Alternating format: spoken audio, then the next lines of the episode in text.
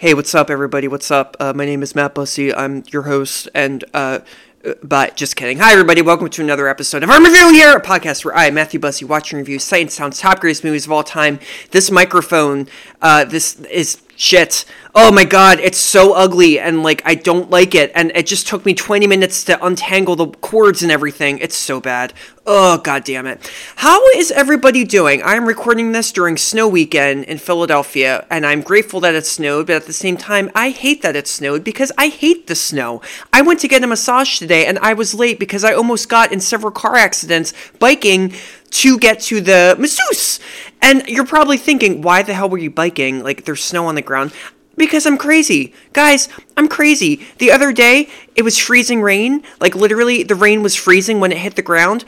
I biked to work. Why? Because I'm crazy. That literally came up in a meeting. They were like, why did you bike to work? Like, that's really dangerous. And I legit just said, because I'm crazy. There's no excuse. I'm crazy. Anyway. If you are crazy like me, I recommend that you get a shrink. No, I'm just kidding. If you're crazy like me, live with it. You know, I mean, just don't be like, nefarious or anything like that. Don't be getting into some illegal dope shit. But I'm sorry. I'm also trying to not speak so closely to the mic because this mic is so crappy, and it just took me 20 minutes to untangle all the goddamn cords from the goddamn mic. And I am shivering my bum off.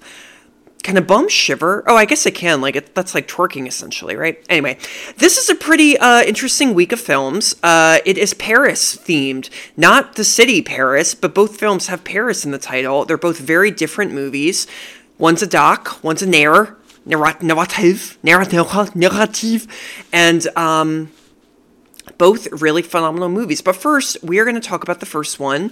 It is a very acclaimed, very celebratory, but, sad, but also very hopeful and really, important history movie, I would say. And I really hope more people learn about it and more people watch it after this review, which I know for certain I'm going to screw up because I, always plan these things and then I end up shooting the shit.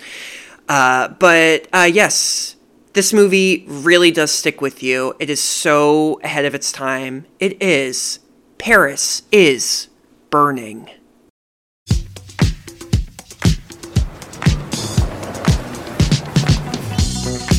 have space to do all that you intend to.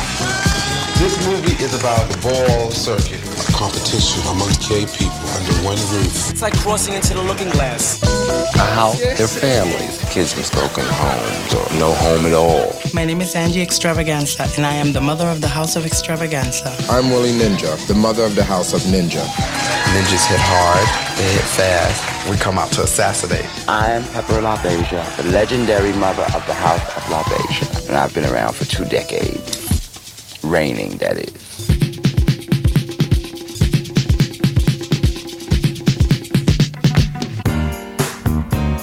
Some of them say that we're sick, we're crazy, and some of them think that we are the most gorgeous, special things on earth. They call them competitions, but believe me, they're wars.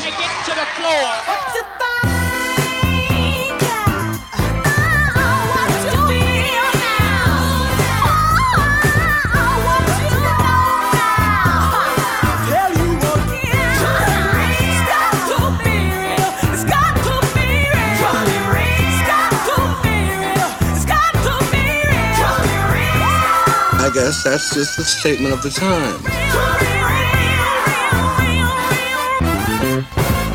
It speaks for itself.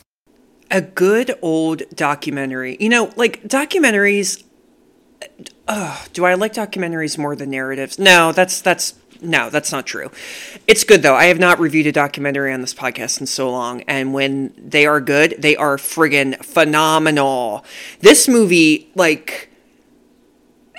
shook me in a good way, in a sad way, in a happy way, but in a way. It gets its point across. It is very effective. It came out in 1990. It is essentially, well, first of all, the title of the movie, Paris is Burning, has nothing to do with Paris. Paris is Burning was the name of a ball that is featured in the film. Essentially, this is a documentary set in New York City, and it follows the gay community, mostly the African American and Latinx gay community in New York City, and their lives and their participation at this ball, and why they love to vogue. Voguing is a big part in this movie. Vogue, like the dance Vogue, you know? I am perhaps just very ignorant. I did not know that voguing was that big, an important dance. Perhaps I just didn't. Maybe it's a generational thing. I unfortunately grew up when voguing was not a thing, but you would go to a dance and grinding the shit out of people was a thing, which is kind of sad. But yeah, that's just the town I grew up in. So yeah, you know, it's about that. It is. It's hard to talk about this without, it's hard to talk about why it's so good without first talking about what it really is about and why it is, at the end of the day, such a sad movie, but an important one. Look, this is a vital movie because there are still to this day so many people, not just in America, in the world, who don't think that gay people or trans people or anyone who identifies as queer, they don't think that they deserve human rights. They think that they are freaks and they don't deserve to be on this planet. I mean, WT friggin' triple Fs. Fuckity fuck. It's sad, but it's true. And, things have gotten a lot. And excuse me if I sound redundant, because I just overthink this. There was a movie, an LGBTQ movie I reviewed many, many episodes ago where I kind of said this. And I'm not trying to go on a rant here, but, I kind of have to.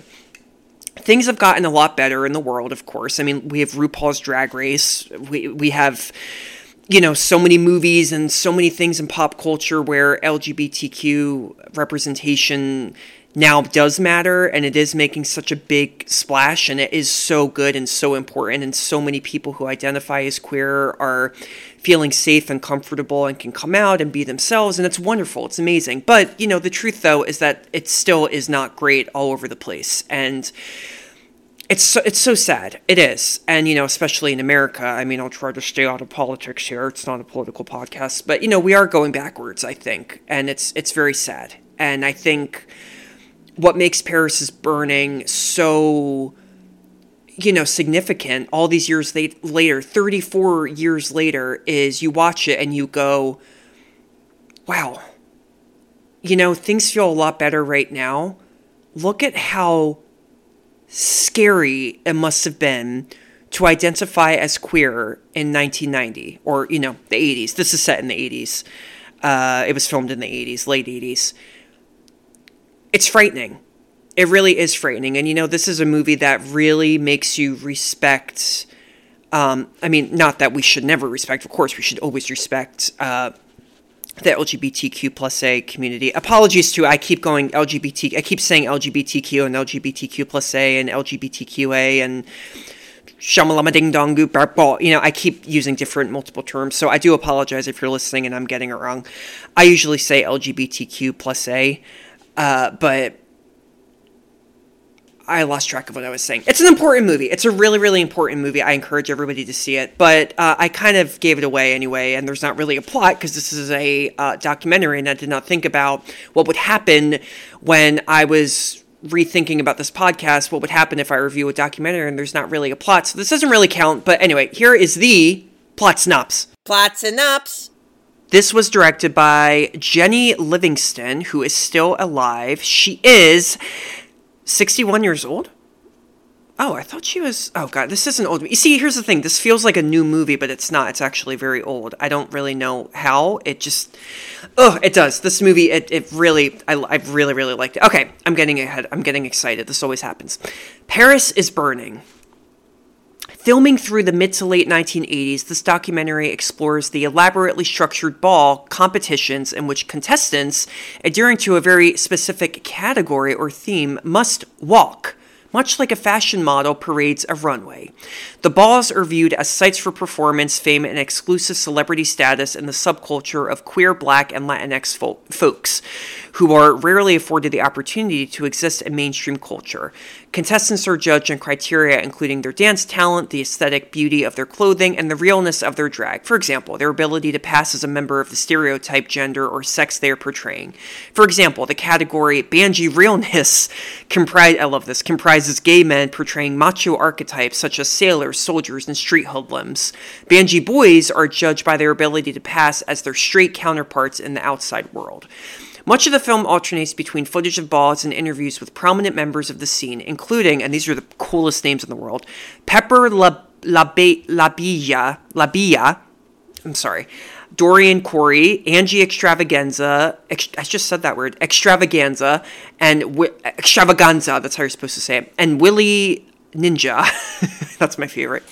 Many of the contestants vying for trophies are representatives of houses that serve as intentional families, social groups, and performance teams. Is it vying or vying? I never get that right.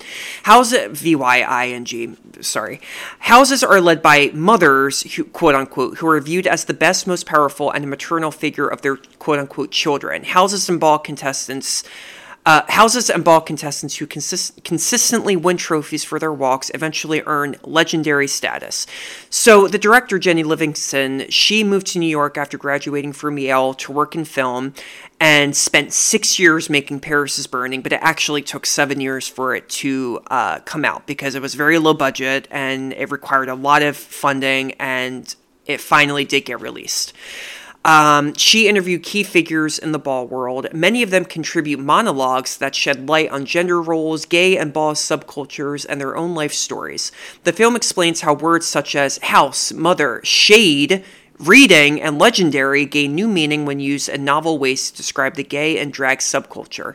I'm going to get to that in a second because shade is a huge word in this movie, which I'll get to.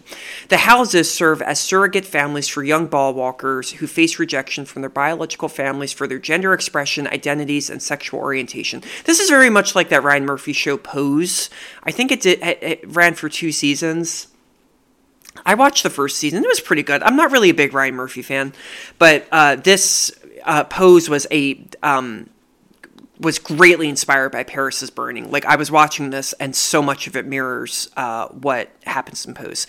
So the movie, you know, it's only, it's like less than an hour and a half long, but it's a lot of interviews. It's a lot of monologues with these people who go to the ball and Vogue. And I'm going to get into shade. I'm kind of going out of order. But you know how that phrase, throwing shade, is used so much?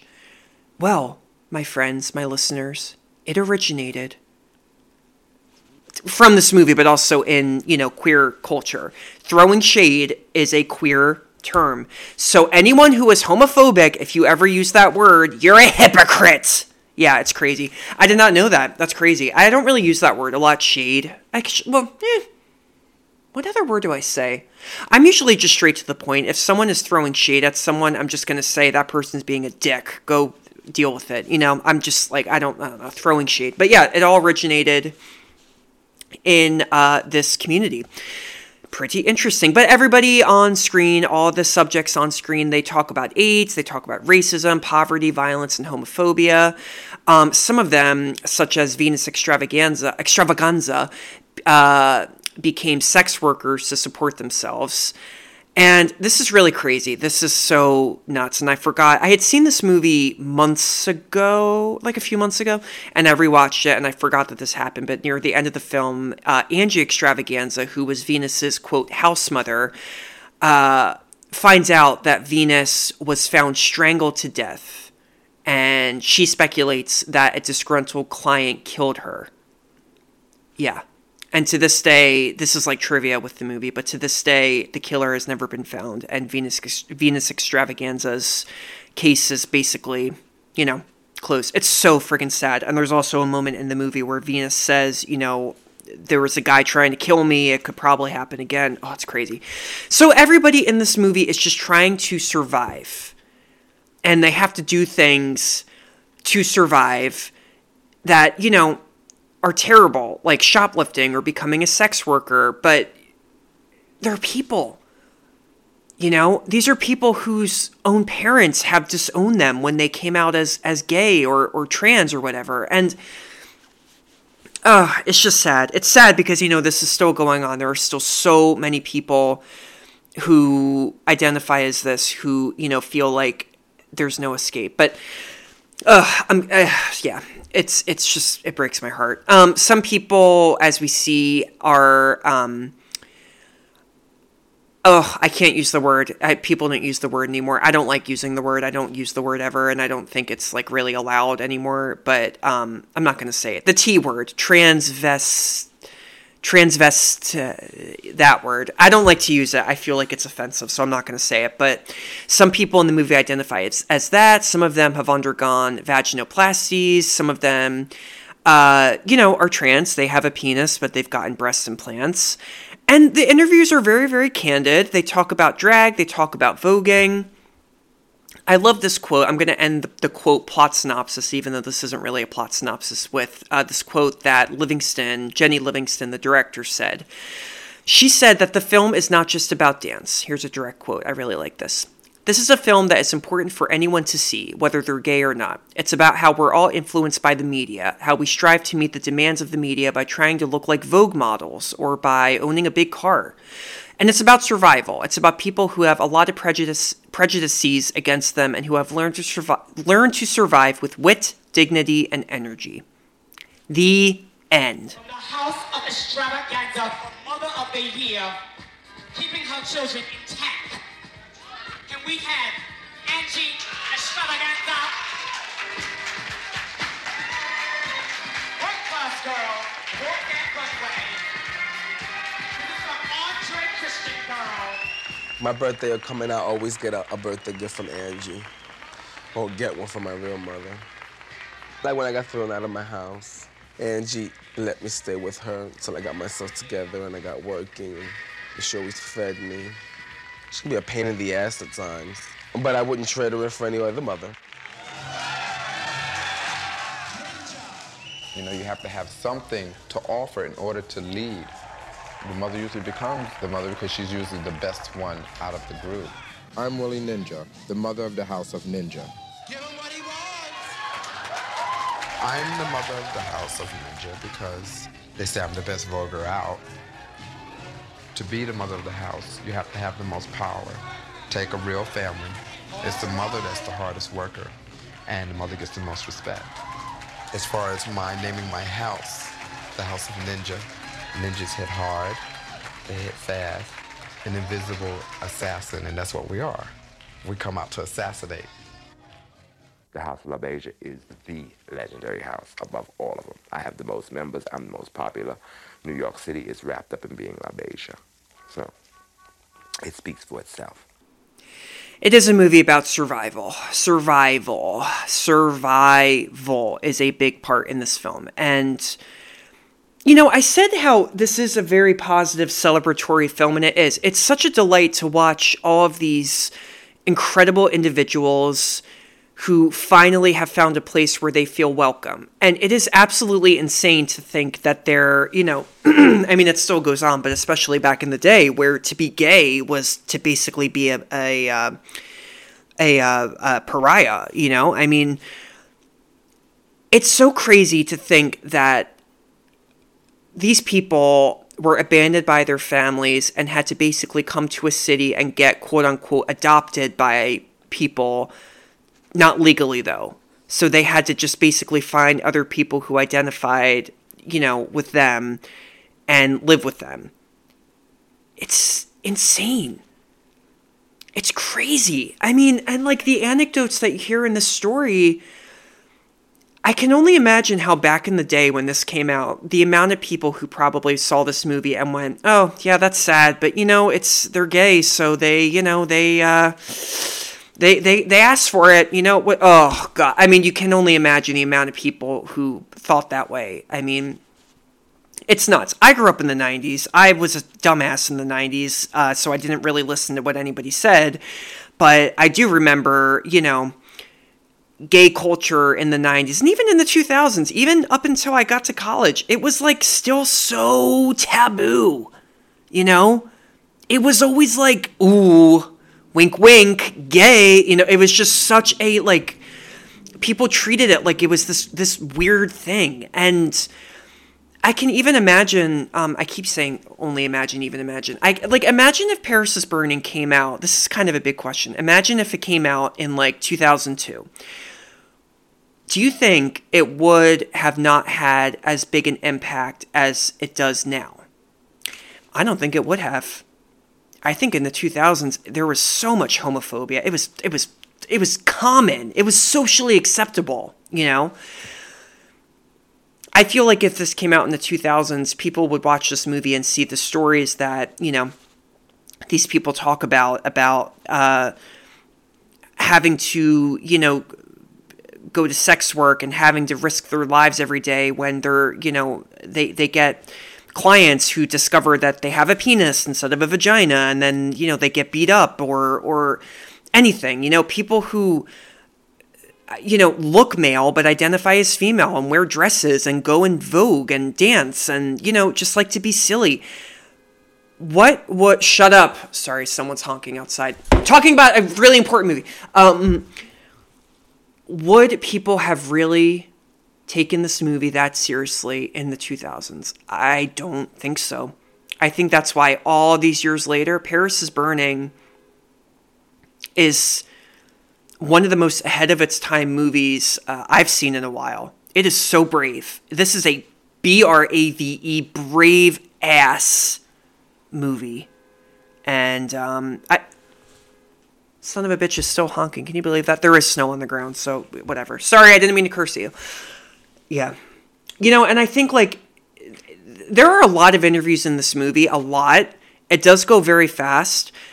My suggestion is really do your best to listen to what everybody has to say, because a lot of it is very important. A lot of it, a lot of what they say has a lot to It says a lot about femininity versus masculinity, and about how, especially in the 90s and, you know, throughout since the beginning of time, but, you know, masculinity, if you look male, you're still perceived to act in a certain way. Like there's something that somebody says in the movie about how, you know, to look like a man, a man's world to the common ordinary person is basically you have to be obsessed with football and the Super Bowl and games and everything. And that quote really, like, struck me because it's so freaking true. Everybody still has this perception that to be, quote, manly, you have to love sports and you have to be buff and you have to, you know, wear a backwards hat and look a certain way.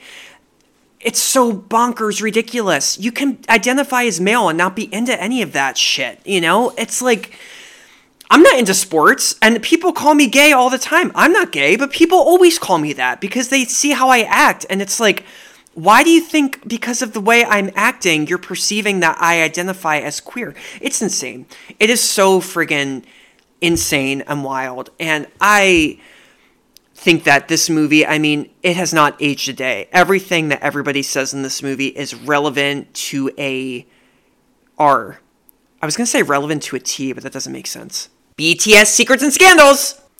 So yeah, I already went over a few of the true life drama that went into this movie. So yeah, I did tell you about Venus Extravaganza's murder, which is not shown on screen. What am I talking about? No, discussed on screen at the very end. And I didn't even mention this, but you know, what's really sad, devastating is how, you know, Venus's mother, Angie, in the film talks about Venus's death. And Angie is so calm and, like, emotionless. And the way she explains it is very eerie because she explains it how it's kind of like nothing out of the ordinary, you know?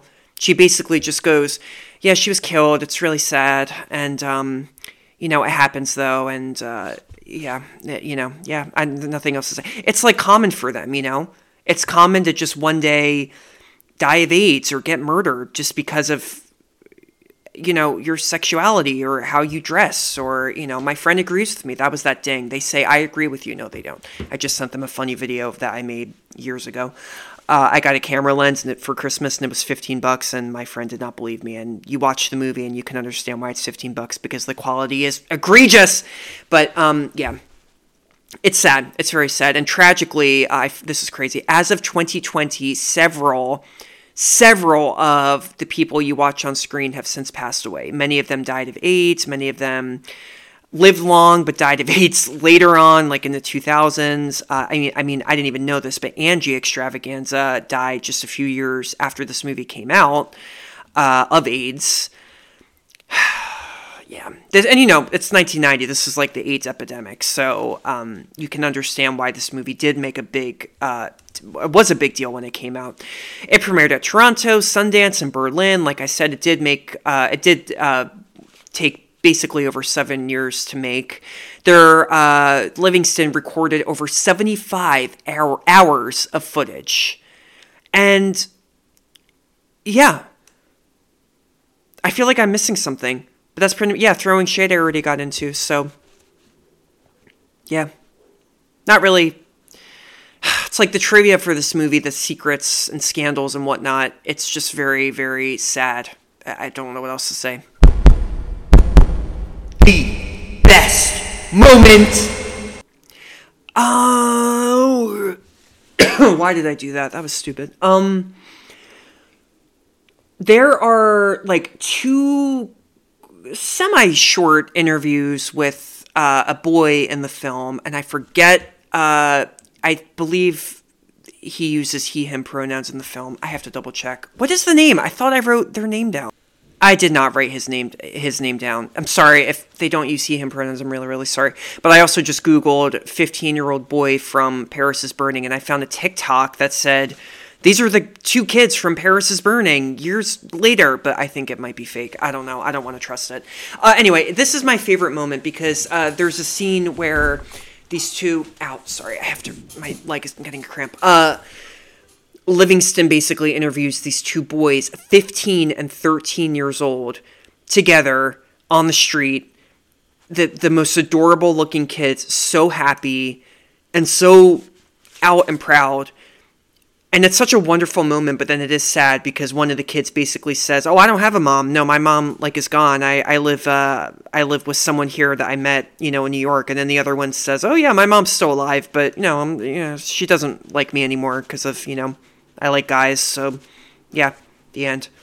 But just to see the joy on their faces to finally feel like they're in a place where they're welcome. It's great. It's a great moment. Mais est-ce que je suis d'accord avec les critiques de ce film? So, I mean, it's kind of not surprising, but I think, you know, this movie has gained a cult reputation all these years later. I feel like back in the day, you know, I read some of the reviews and they weren't like, I don't remember seeing this on like top 10 lists or anything like that. But again, because we are luckily living in a mostly better society now, I think a lot of critics have revisited this film and gone, huh, you know, that is a good, audacious movie. You know, kudos to Jennie Livingston for making this film. So I did find some reviews. Neil Smith from BBC.com called the movie a poignant, I can never say that word, heartfelt tribute to a vibrant New York subculture and its flamboyant acolytes. I particularly like that word because I love the word acolyte. That quote because I like the word acolyte. I'm sorry, I have to cough. Ugh! Just too much talking. Fernando F. Croce from Slant Magazine said, the beauty of the film is Livingston's non-judgmental, accommodating camera. Yeah, the camera work in this film is great. And it is a very non-judgmental movie. I mean, she could have easily made this movie and made the community look so bad, but there's never any judgment whatsoever. It's a very open, candid, raw look, glimpse into this community. And, yeah, and the camera is very, very good. It is. It's good. A lot of colors, too. Like, a lot of colors, a lot of night shoots, and New York City, man, in the 80s. I love New York City in the 80s and movies. Like, Tootsie is one of my favorite movies. Oh, it's so good. I love the New York setting in that. Vincent Canby from the New York Times said, there is a lot of common sense and natural wit behind the role-playing, yet there is also a terrible sadness in the testimony. Yeah. Yeah.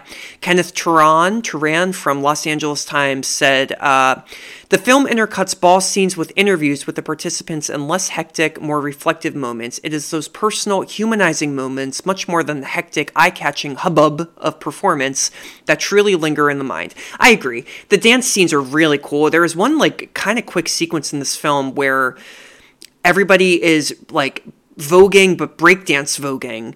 It's like they're voguing, and then they just break out and do, like, the helicopter on the ground. Not the dance, the helicopter. Not the Sorry, I was thinking of a dirty joke. Not that helicopter, the other helicopter. You know what I mean? The dance, the helicopter dance. It's what breakdancers do. You spin like that. Katie Walsh from Los Angeles Times called the movie wildly entertaining, deeply humanitarian, and fundamentally educational. Amen. Edu-friggin-cational. Show this in schools. Seriously, show it. People in the South listening who are still homophobic. Well, F you, and also show this movie to your kids. It's important. Hal Hinson from Washington Post said, for the people in Paris is Burning, dreaming is a refuge, their true home. Livingston's movie is a map of their private geography, a moving topography of dreams. Yeah. It's their home. It's their home. It's literally their home. I mean, you got to also think about money. How were these people making money and surviving? Oh, man. Crazy to think about. It is insane to think about. Is it really one of the best movies of all time? Oh, yeah. Oh, yeah. This is probably one of the earliest movies, at least that comes to my mind, that depicts the LGBTQA community in a good, non-stereotypical, comprehensive way. Yeah. It's weird, you know, because, like, nowadays, again, it's like I said, it is much more acceptable. I mean, we have RuPaul's Drag Race. That's the only thing that comes to mind. I don't watch RuPaul's Drag Race, and I don't actually know a lot of, you know, are there, like, other drag shows that I don't know about? Why does it feel like I'm missing one?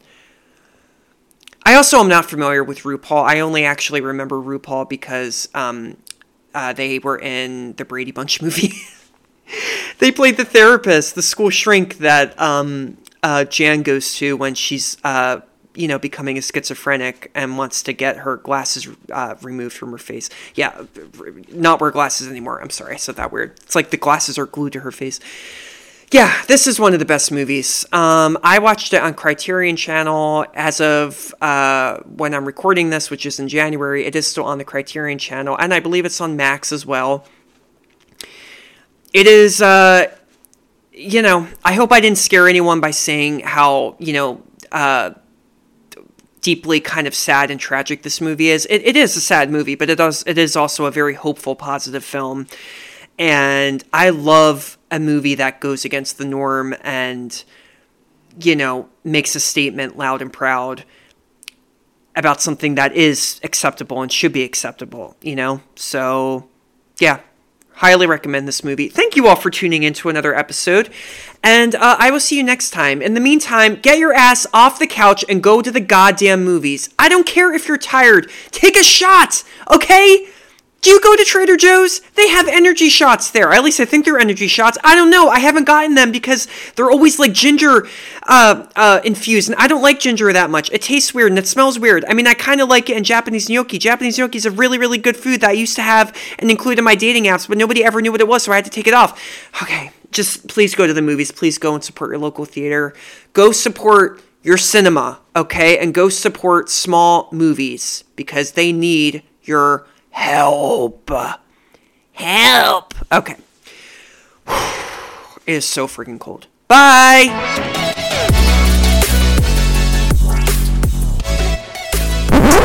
Oh, you made it. Thank you so much for tuning in to another episode of I'm Reviewing Here. New episodes drop Tuesdays and Fridays. You can get this podcast wherever you get your podcasts. Feel free to follow me on Instagram at I'm Reviewing Here. You can also subscribe on YouTube. New episodes drop there the same day they drop on the podcast. Don't forget to subscribe. Please leave a review if you'd like. Be mean, be nice. hit on me. I don't really care. Candor really, really is important to me. And, you know, it helps the podcast too. So I really hope you enjoyed it. This podcast is brought to you especially by Nervous Chuckles. That is my fake production company because I make people nervously chuckle all the time because they never know if I'm telling a joke or not. So they're always like, oh, do I laugh? Do I not laugh? Is he serious? Is he insane? Did he get out of the loony? What's going on? So if I made you nervously chuckle, then that means that I did my job. And thank you. There is no funding for this podcast, but if you want to give me money, then hit me up. DM me. Bye-bye.